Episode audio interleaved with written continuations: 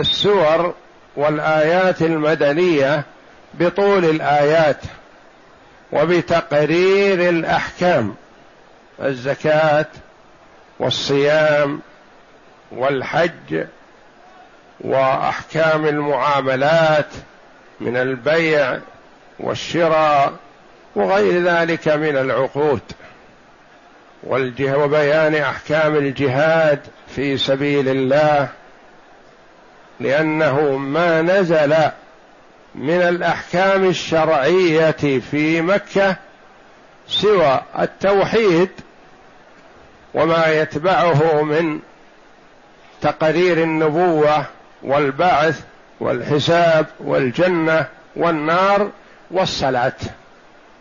الصلاة نزلت على النبي صلى الله عليه وسلم وشرعت وفرضت عليه في مكة قبل الهجرة عليه الصلاة والسلام. وأما الأحكام الأخرى الزكاة والصيام والحج وسائر المعاملات فنزولها كان في المدينة. وقد نزل القرآن في مكة خلال ثلاث عشرة سنة وفي المدينة خلال عشر سنوات. مدة إقامة النبي صلى الله عليه وسلم بالمدينة. يقول الله جل وعلا ألم نشرح لك صدرك؟ الاستفهام هنا يسميه العلماء استفهام تقريري أي أن الله جل وعلا ما يطلب من النبي صلى الله عليه وسلم الإجابة. الاستفهام غالبا يطلب فيه الإجابة. أقام زيد؟ تقول نعم أو تقول لا. أحضر عمرو تقول نعم ولا لا. لكن الاستفهام التقريري يطلب من صاحبه الإقرار بما تضمنه المستفهم عنه. ألم نشرح لك صدرك؟ يعني بمعنى قد شرحنا لك صدرك. يمتن الله جل وعلا على عبده ورسوله محمد صلى الله عليه وسلم بهذه النعمة العظيمة. ألم نشرح لك صدرك؟ وشرح الصدر المراد به فتحه. فتحه وتوسيعه. توسيعه معنويا لا حسيا. فصدره صلى الله عليه وسلم مثل صدور الناس من حيث الحس.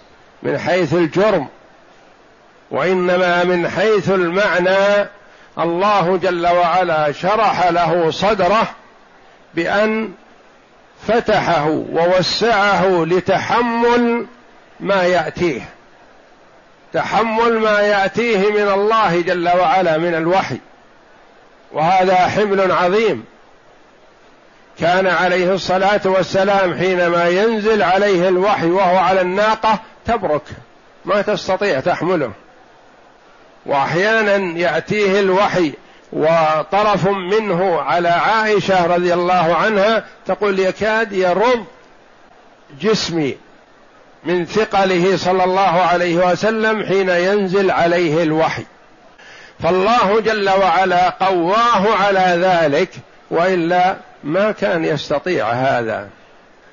شرح الله صدره لتحمل ما يأتيه من الناس. ما يأتيه من المشركين من الأذى. يؤذونه ويتحمل عليه الصلاة والسلام. يرمونه بالحجارة ويغرون به السفهاء والصبيان. يطردونه من مكان إلى مكان برمي الحجارة حتى أدموا عقبيه عليه الصلاة والسلام. ويتحمل هذا.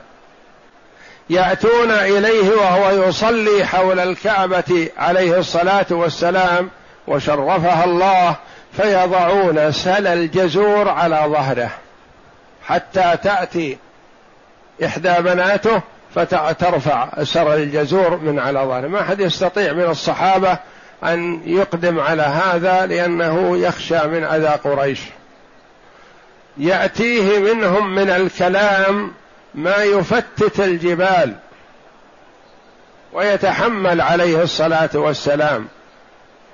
يقولون له يا أيها الذي نزل عليه الذكر إنك لمجنون. ينادونه بالجنون وهو أعقل الخلق عليه الصلاة والسلام وأحكم الخلق. ويتواطؤون ويتفقون ويتآمرون ضده وهو صامت ثابت ما يتزحزح عليه الصلاة والسلام. يجتمعون ويعقدون الندوات ضده عليه الصلاة والسلام ويتحمل هذا. يغرونه بالمال والمغريات الأخرى الدنيوية. يقولون نجمع لك المال حتى تكون أغنانا وأكثر قريش مالا وكفنا مما تدعو إليه. ويقولون انظر أعجب النساء إليك ونزوجك إياها. اختر ما شئت من بنات قريش ونزوجك إياها ودع ما تدعو إليه ولا يلتفت لهم. يتحمل عليه الصلاة والسلام ما يأتيه من تفاوت الناس في الفهم والإدراك واختلاف النظر حتى بين المسلمين. يتحمل هذا ويصبر ويسوس الناس سياسة حكيمة عليه الصلاة والسلام. وهيأه الله جل وعلا لذلك منذ الصغر. فقد رعى الغنم عليه الصلاة والسلام. ويقول عليه الصلاة والسلام ما من نبي إلا وقد رعى الغنم.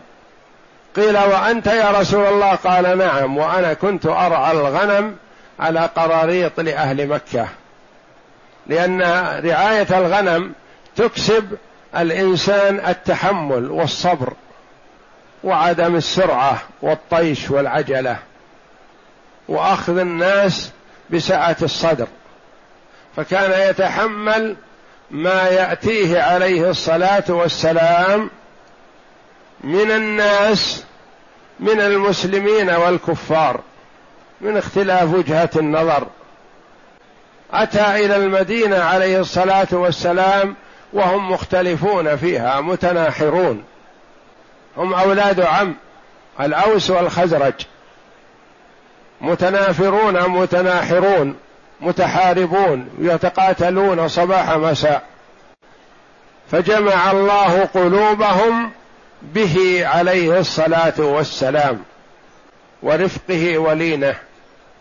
وقد وصفه ربه بقوله وإنك لعلى خلق عظيم وقال ولو كنت فظا غليظا لانفضوا من حولك فهذه منة عظيمة امتن الله بها على عبده ورسوله محمد صلى الله عليه وسلم بقوله ألم نشرح لك صدرك؟ يعني قد شرحنا لك صدرك. وهي نعمة عليه وعلى أمته صلى الله عليه وسلم. نعمة على أمة محمد. إن الله جل وعلا جعل رسولهم على هذا الخلق العظيم وعلى هذا التحمل والصبر والرفق بالأمة. كان عليه الصلاة والسلام يترك العمل أحيانا وهو يحبه خشية أن يفرض على الأمة لأنه رؤوف رحيم بالأمة. تقول عائشة رضي الله عنها خرج من عنده رسول الله صلى الله عليه وسلم مسرور فعاد إلي كئيب حزين. فقلت ما لك يا رسول الله قال إني دخلت الكعبة فأخشى أن أكون حرجت أمتي. دخل عليه الصلاة والسلام وهو ما كان يود أنه دخل يقول خشية أن يحرص أفراد الأمة على دخول الكعبة فلا يتيسر لهم ذلك. فأخشى أن أحرج أن أكون أحرجتهم. وقال عليه الصلاة والسلام لولا أن أشق على أمتي لأمرتهم بالسواك مع كل صلاة ومع كل وضوء. فهو يحب أن يؤكد على العمل عليه الصلاة والسلام ويخشى من إحراج أمته. لما أعطاه الله جل وعلا من الخلق العظيم. ألم نشرح لك صدرك؟ يسمى الاستفهام استفهام تقريري يعني بمعنى قد تحقيق بمعنى قد شرحنا لك صدرك. وجعل الله جل وعلا الشرح للصدر لأنه هو السياج على القلب. وهو بمثابة الحصن والحرز الذي القلب داخله. والشيطان أكثر ما يحرص على الوسوسة على الصدر الذي يوسوس في صدور الناس من الجنة والناس يوسوس في الصدور والقلب داخل الصدر. فأحيانا والعياذ بالله يفرخ الشيطان ويبيض في صدر ابن آدم. يعني يتخذه مسكن يسكن في صدره يثقل عليه الطاعات ويخفف عليه فعل المعاصي يثقل عليه الإنفاق فيما ينفعه ويسهل عليه الإنفاق فيما يضره ينشطه على ما يسوءه ويحزنه ويضره ويثبطه عما ينفعه في الدنيا والآخرة. فالصدر مكان العناية وهو الحرز للقلب والاهتمام اهتمام المرء بموضوع صدره وحمايته من الشيطان. وذلك بالتعوذ بالله جل وعلا. والتحصن بالآيات القرآنية. فآية الكرسي حرز من الشيطان.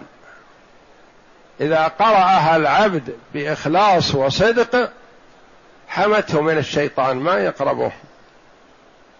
ولهذا أمرنا النبي صلى الله عليه وسلم أمر استحباب بقراءة آية الكرسي عقب كل صلاة وصباحا ومساء وعند النوم.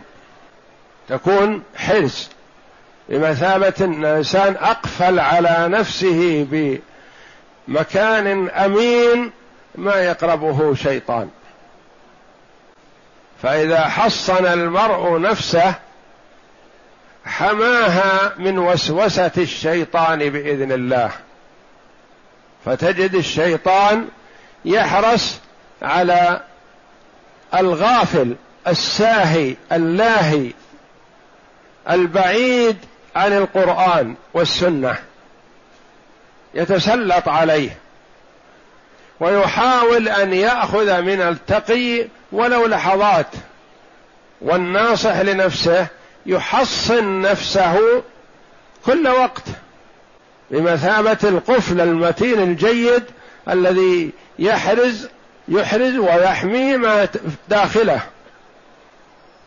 فيستحب للمسلم أن يقرأ آية الكرسي بعد كل صلاة وعند النوم وعند إقبال النهار وإدبار الليل وعند إقبال الليل وإدبار النهار.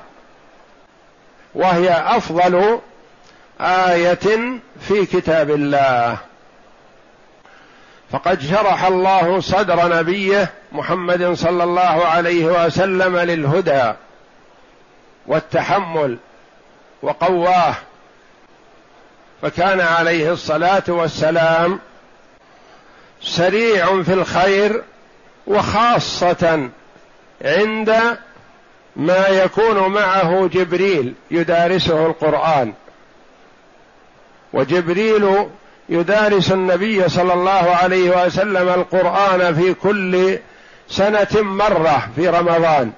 وفي السنة الأخيرة من حياته دارسه القرآن مرتين.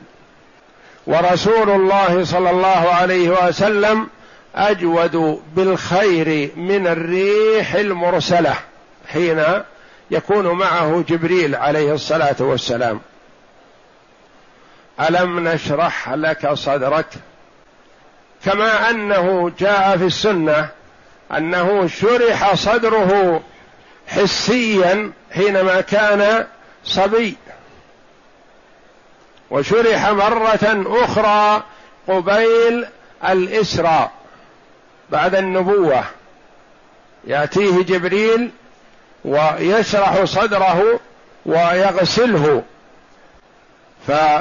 فليس للشيطان فيه نصيب عليه الصلاة والسلام. ألم نشرح لك صدرك ووضعنا عنك وزرك. الوزر الحمل والمراد به الذنب. قد يقول قائل هل الرسول عليه الصلاة والسلام يذنب؟ أو حصل منه ذنب.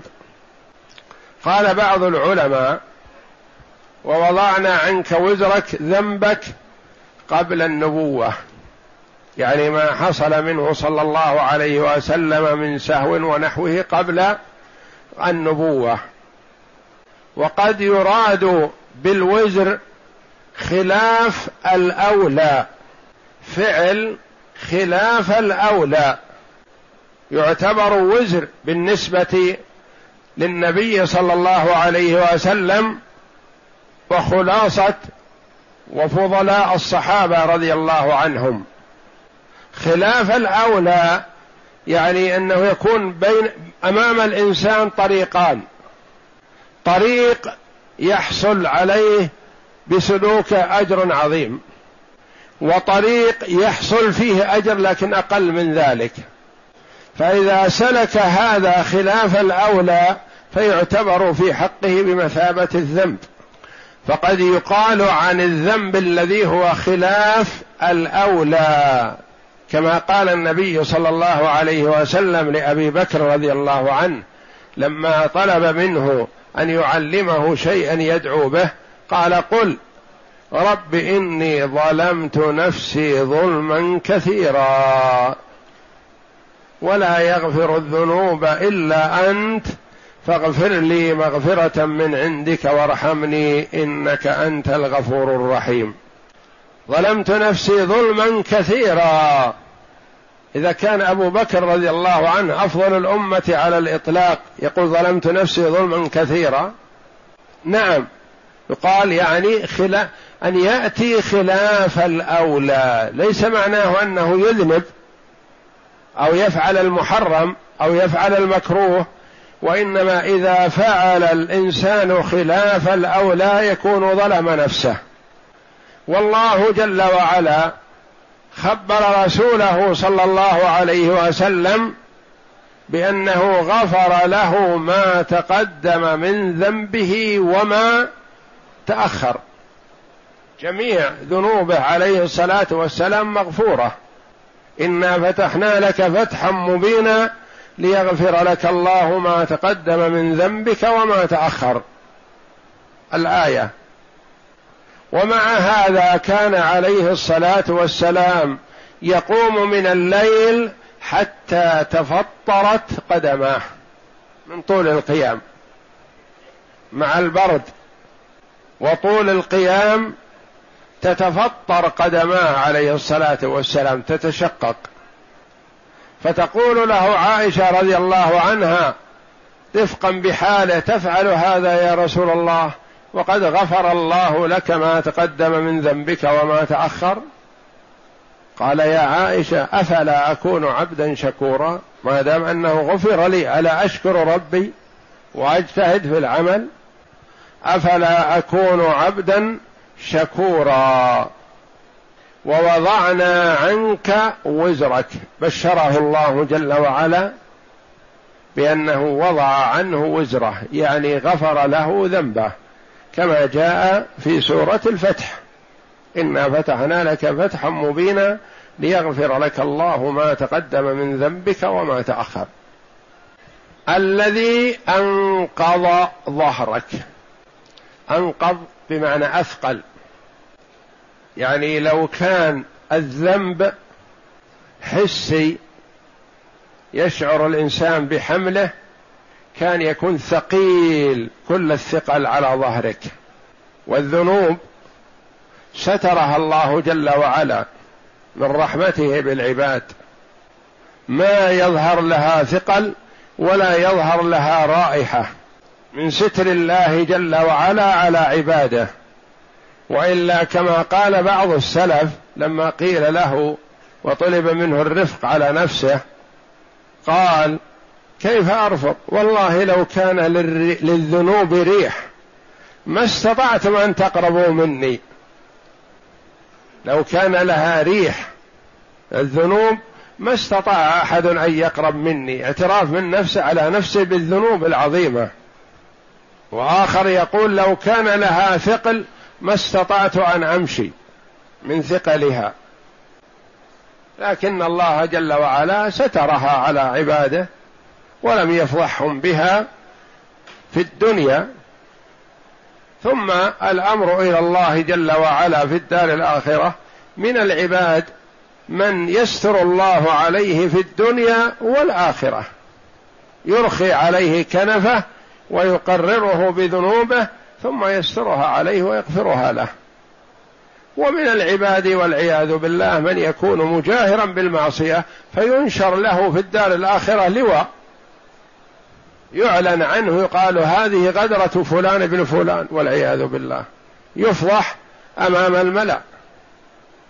مثل فضيحة المرابي والعياذ بالله. ينفضح أمام الملأ كل من مر به في المحشر يعرف أن هذا مرابي. بطونهم كالحيات. كالبيوت ملأى بالحيات والعياذ بالله. ومصداق ذلك في كتاب الله جل وعلا في قوله الذين يأكلون الربا لا يقومون إلا كما يقوم الذي يتخبطه الشيطان من المس. ذلك بأنهم قالوا إنما البيع مثل الربا واحل الله البيع وحرم الربا. يقوم يمشي ويسقط يمشي ويسقط ينفضح. ولهذا قال بعض السلف ما توعد الله أحدا بمثل ما توعد به المرابي لأنه يمتص أموال المسلمين أموال المعاملين معه بدون مقابل. ووضعنا عنك وزرك الذي أنقض ظهرك يعني أثقل ظهرك. اقرأ. يقول يقول الله تعالى ألم نشرح لك صدرك؟ يعني أن شرحنا لك صدرك أي نورناه وجعلناه فسيحا رحبا واسعا كقوله فمن يرد الله أن يهديه يشرح صدره للإسلام. يشرح صدره للإسلام يعني يشرحه ويفتحه ويوسعه ويجعل فيه القبول ويجعل فيه المعرفة ويجعل فيه القناعة بتعاليم الإسلام. لأن الناس آه واحد يكون مقتنع من تعاليم الإسلام ومنشرح صدره ومقبل وحريص على أدائها والآخر في والعياذ بالله في حرج. ويجد كأن في تعاليم الإسلام الضيق والشدة. والحجر عليه عن أن يسلك ما يهواه ويريده. وتعاليم الإسلام سمحة سهلة. نعم. وقيل المراد بقوله ألم نشرح لك صدرك؟ أي شرح صدره ليلة الإسراء كما تقدم. تقدم في سورة الإسراء أن الله جل وعلا أرسل جبريل ومعه ملك إلى النبي صلى الله عليه وسلم قبل أن يسري بعبده ويعرج به إلى السماوات فشرح صدره وغسله بماء زمزم. وعاد كما كان بإذن الله كما شرح صدره كذلك وغسل حينما كان صبي عند حليمة السعدية حينما كان عند مرضعته في بني سعد. نعم. وقوله تعالى ووضعنا عنك وزرك بمعنى ليغفر لك الله ما تقدم من ذنبك وما تأخر. الذي أنقذ ظهرك الإنقاذ الصوت. وقال غير واحد من السلف في قوله الذي أنقذ ظهرك أي أثقلك حمله. وقو... أنقذ والنقيض الصوت من ثقل الحمل. وقوله تعالى نقيض وسمع نقيض يعني صوت. نعم. وقوله تعالى ورفعنا لك ورفعنا لك ذكرك. رفع الله جل وعلا ذكر محمد صلى الله عليه وسلم. يعني أعلى شأنه ورفع ذكره. كيف هذا؟ أقوال للعلماء رحمهم الله في رفع الذكر. أحدها وأهمها رفعنا لك ذكرك يعني أن الله جل وعلا شرع الا يذكر سبحانه إلا ويذكر معه الرسول صلى الله عليه وسلم بالاعتراف برسالته. ففي الأذان يقول أشهد أن لا إله إلا الله وأشهد أن محمدا رسول الله. وفي الصلاة يقول أشهد أن لا إله إلا الله وأشهد أن محمدا رسول الله. وهكذا في دخول في الإسلام لا يدخل في الإسلام إلا بشهادة لا إله إلا الله وأن محمدا رسول الله. لو زعم أنه يشهد أن لا إله إلا الله ولم يشهد أن محمدا رسول الله ما دخل في الإسلام. حتى لو شهد أن لا إله إلا الله ما دام لم يشهد أن محمدا رسول الله. ولهذا شهادة أن لا إله إلا الله وأن محمدا رسول الله ركن واحد من أركان الإسلام. ليست كالصلاة والزكاة ركنان. شهادة لا إله إلا الله وأن محمدا رسول الله ركن واحد من أركان الإسلام. بني الإسلام على خمس شهادة لا إله إلا الله وأن محمدا رسول الله. هذه واحد. وذلك أنها بمثابة الشيء الواحد الذي لا يتجزأ. ما يصلح أن يقول الرجل أشهد أن لا إله إلا الله ولا أشهد أن محمدا رسول الله. ما شهد ولا أسلم. ولا يصلح أن يشهد أن محمدا رسول الله ولا يشهد أن لا إله إلا الله. فهما بمثابة الجزء الواحد. والله جل وعلا شرع إكراما لرسوله صلى الله عليه وسلم ألا يذكر سبحانه إلا ويذكر معه الرسول صلى الله عليه وسلم لا على سبيل المشاركة. فالله جل وعلا واحد أحد لا شريك له. وإنما على سبيل الاعتراف برسالة محمد صلى الله عليه وسلم وأنه عبد الله ورسوله. والثاني القول الثاني أن الله رفع ذكره بالنبوة. يعني أعلى شأنه بما أعطاه من النبوة. ونبوته صلى الله عليه وسلم أفضل من نبوة غيره من الأنبياء والمرسلين عليهم الصلاة والسلام. لأن الله ميزه بميزات لم يعطها الآخرين. فكان من ذلك كان النبي يبعث إلى قومه خاصة. والرسول عليه الصلاة والسلام بعث إلى الناس عامة.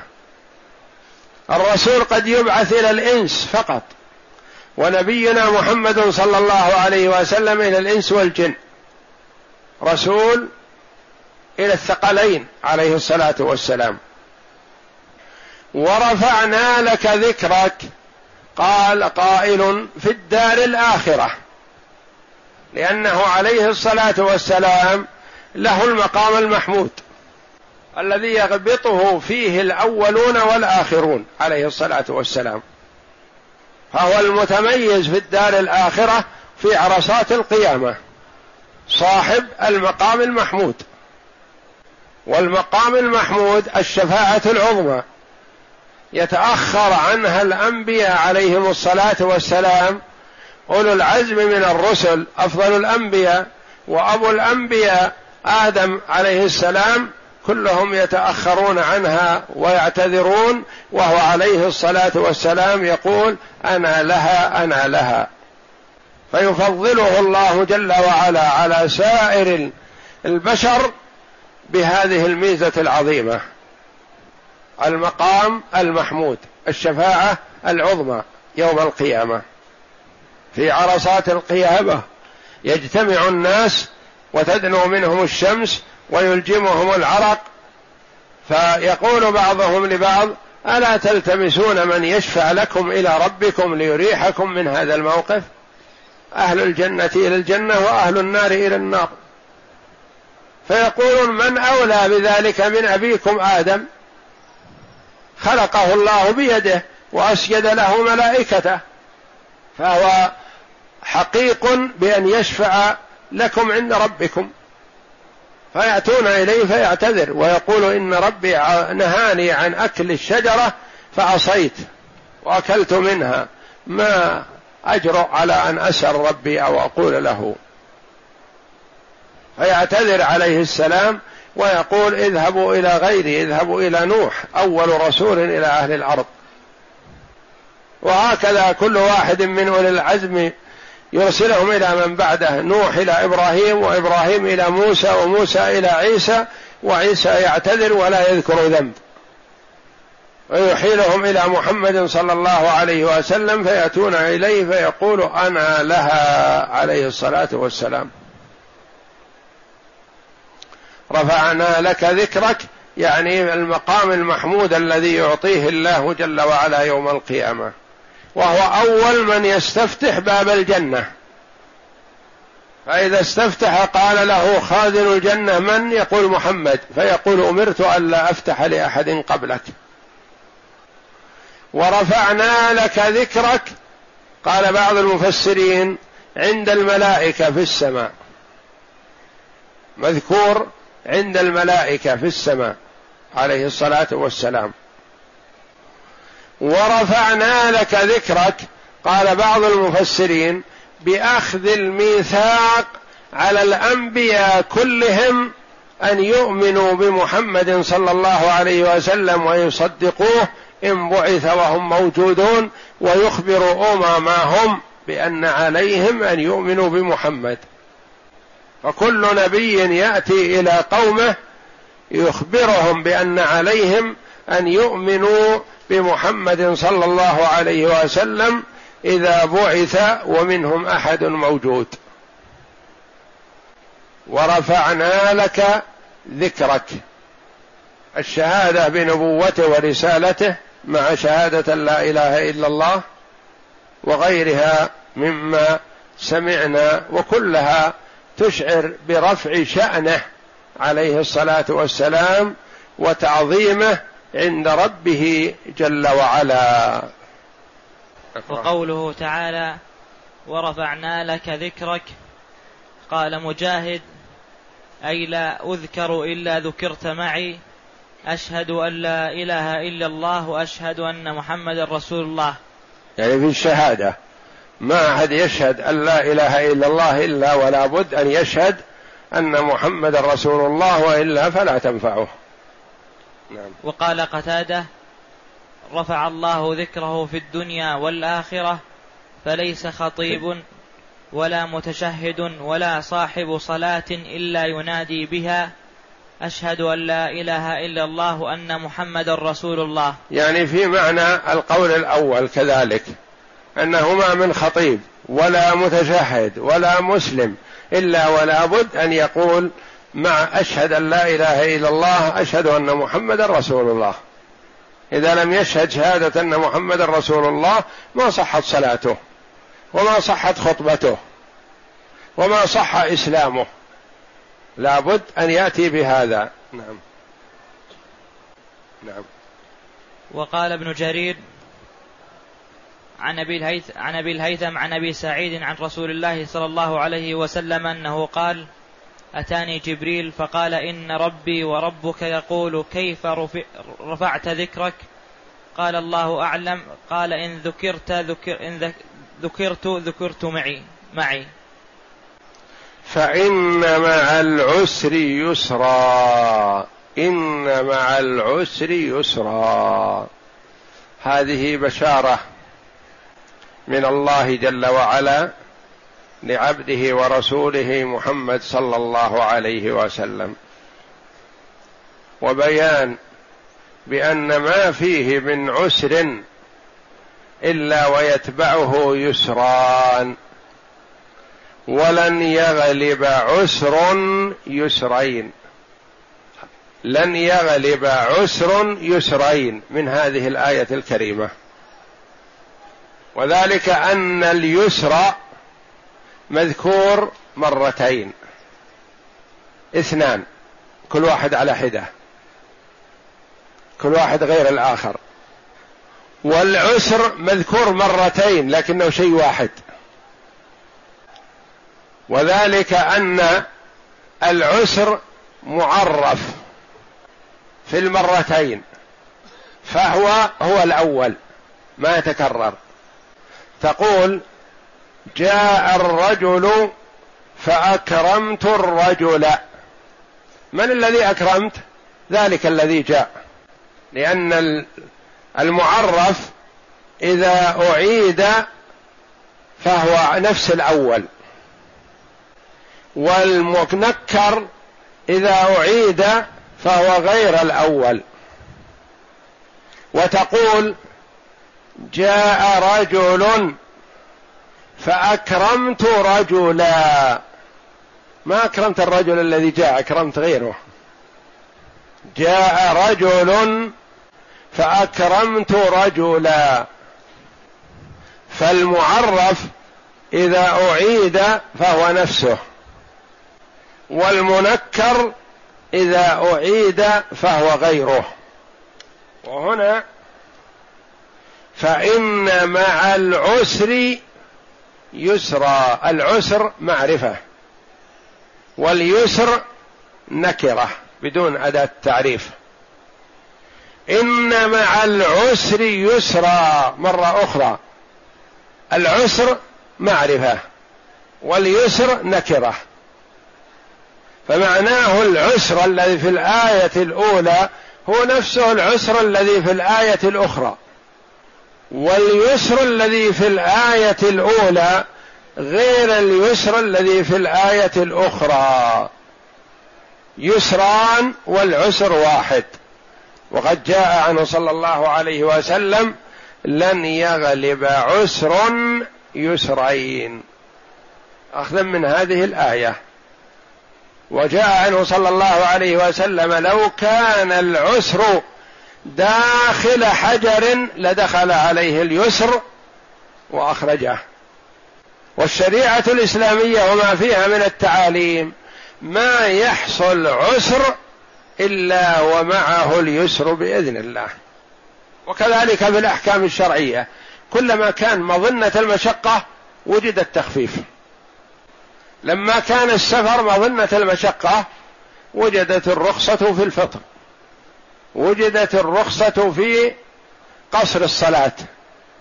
لما كان نزع الخف عند الوضوء وتكرر ذلك في شيء من المشقة جاء المسح. فيمسح على الخفين ولا يحتاج أن يغسلهما وينزعهما. لما كان حمل الماء الكثير للوضوء والاغتسال في مشقة في السفر عسى الإنسان يحمل ما يحتاجه من الماء للشرب ولا الشيء الضروري. جاء التخفيف عن الوضوء بالتيمم. فكلما كان شيء من المشقة أتبعه الله جل وعلا بالسهولة واليسر. وما حرم شيئا لضرره إلا وفتح للعباد طريقا لا ضرر فيه ويكفي عن هذا الذي يريده الإنسان. حرم الربا وأباح البيع والشراء والتجارة. حرم الزنا وشرع النكاح. حرم الخمر وأباح المشروبات الطيبة الحلال. حرم كثيرا من الأمور الضارة وشرع بجوارها الشيء المناسب الذي يكفي الإنسان ويشبعه وهو أفضل له من ذاك. فإن مع العسر يسرا إن مع العسر يسرا. بشارة بأنه ما من عسر إلا ويوجد اليسر بجواره. ويقول الفقهاء رحمهم الله المشقة تجلب التيسير. أي عمل يشق عليك مثلا ابحث تجد في شيء يخفف عنه. ما يمكن في عمل في الشريعة الإسلامية يشق على ابن آدم إلا وبجواره ما هو تخفيف. أي شيء. ولهذا ذكر الفقهاء رحمهم الله هذه القاعدة المشقة تجلب التيسير. صل قائما يقول ما أستطيع. إذا وقفت سقطت. نقول صل متربع. يقول حتى التربع ما أستطيع. إذا جلست سقطت. نقول صل مستلقيا. يقول حتى الاستلقاء ما أثبت. يقول صل على ظهرك. هذه يستطيعه على أي حالة يستلقي. استقبل القبلة. يقول ما أدري وين القبلة. أقول اجتهد وصل. توض بالماء يقول ما أستطيع. نقول تيمم. يقول ما أستطيع. ما عندي أحد يحضر لي التيمم ولا عندي شيء فيه غبار ولا تراب. نقول صل على حسب استطاعتك. قصر الصلاة الفطر في رمضان وغير ذلك من الأحكام. الطواف بالبيت طف ماشيا ما أستطيع محمولا راكبا وهكذا. أد الواجب ما أستطيع يجبره دم ما أستطيع حتى الدم ما أستطيع ثلاثمائة ريال ما أستطيعه. صم عشرة أيام ما أستطيع الآن متى ما قدرت. ما من حكم من أحكام الشريعة الإسلامية الغرة ولله الحمد إلا ومعه اليسر. سهل على المستطيع فإذا لم يستطعه ينتقل إلى الشيء الآخر. الكفارة مثلا اتق رقبة. يقول ما أستطيع ما أملك رقبة. يقول صم شهرين متتابعين. يقول ما أستطيع. منها ما ينتقل إلى إطعام ستين مسكين. ما يستطيع يبقى حسب متى ما قدر. وهكذا الأمور. ولله على الناس حج البيت من استطاع إليه سبيلا. الحج ركن من أركان الإسلام. يقول ما أستطيع. يقول ما عليك؟ يسقط عنك. متى؟ إن استطعت في حال الحياة وإلا فلا فلست مكلف. وهكذا تعاليم الإسلام كلها معها اليسر والحمد لله. لكن المشقة من تفسير بعض الأحكام ممن يتولى ذلك. يكون ما عنده الفقه ما عنده المعرفة التي تجعله يحسن التصرف ويطبق الشريعة الإسلامية. فإن مع العسر يسرا إن مع العسر يسرا. فإذا فرغت فانصب وإلى ربك فارغب. فإذا فرغت فرغت من ماذا؟ للعلماء رحمهم الله فيها تفسيرات. فرغت من أعمال الدنيا وأعمال المعاش. فاجتهد في الليل في طاعة الله والقيام. في النهار تكون مشغول في الكسب والعمل وما تحتاجه في أمور دينك ودنياك. في الليل عندك فراغ. صل. ارغب إلى ربك. قول آخر إذا فرغت من الفريضة فارغب. اعمل النافلة التي تحببك إلى ربك. ولا يزال عبدي يتقرب إلي بالنوافل حتى أحبه. أكثر من النوافل. كثرة النوافل درجات في الجنة. رضا الله جل وعلا الثواب العظيم. النبي صلى الله عليه وسلم قال لأحد فقراء الصحابة وهو من أهل الصفة ما عنده شيء. قال سلني. قال أسألك مرافقتك في الجنة. قال أو غير ذلك؟ قال لا ما أريد غير هذا. ما يريد من الدنيا شيء وهو فقير وساكن في الصفة في المسجد. ما عنده شيء لكن يقول نظرت إلى الدنيا لا قيمة لها. ما دام سنحت الفرصة من النبي صلى الله عليه وسلم يقول لي سلني أسأل شيء يسوى وله قيمة. أسألك مرافقتك في الجنة. فقال عليه الصلاة والسلام أعني على نفسك بكثرة السجود. أكثر من الطاعة لله جل وعلا حتى لعلي أتمكن من تحقيق رغبتك بطلب ذلك من ربي. أعني على نفسك بكثرة السجود لأنه عليه الصلاة والسلام له أنواع من الشفاعات في الدار الآخرة. الشفاعة العظمى والشفاعة في دخول أهل الجنة الجنة والشفاعة في إخراج بعض العصاة من النار والشفاعة في من استحق النار ألا يدخلها والشفاعة في من دخل الجنة أن ترفع درجته. دخل الجنة يشفع فيه النبي صلى الله عليه وسلم أن ترفع درجته. مثل هذا الصحابي رضي الله عنه الذي قال أسألك مرافقتك في الجنة. ما أريد غير هذا. فإذا فرغت فانصب. انصب يعني اتعب إلى ربك. اتعب. أد العبادات. وكلف نفسك الاتيان بها عن رغبة وإقبال على الله جل وعلا. قال بعض المفسرين إذا فرغت من التشهد في الصلاة فاطلب ما شئت من ربك جل وعلا. والنبي صلى الله عليه وسلم ذكر هذا بعد الشهادة قال ثم ليتخير من الدعاء أعجبه إليه. يعني يسأل ربه ما أحب من خير الدنيا والآخرة. متى هذا؟ بعد التشهد وقبل السلام. اسأل الله جل وعلا ما أحببت. وقيل إذا فرغت من الصلاة فأكثر من الدعاء فارغب في الدعاء. ارغب إلى ربك واسأله وألح على ربك في الدعاء. لأن الله جل وعلا يحب أن يسأل ليعطي. وإذا سألك عبادي عني فإني قريب أجيب دعوة الداعي إذا دعان. فإذا فرغت فانصب وإلى ربك فارغب. إلى ربك وحده. تقديم الجار والمجرور يفيد الحصر والاختصاص. لتكن رغبتك إلى ربك. لا إلى أحد سواه.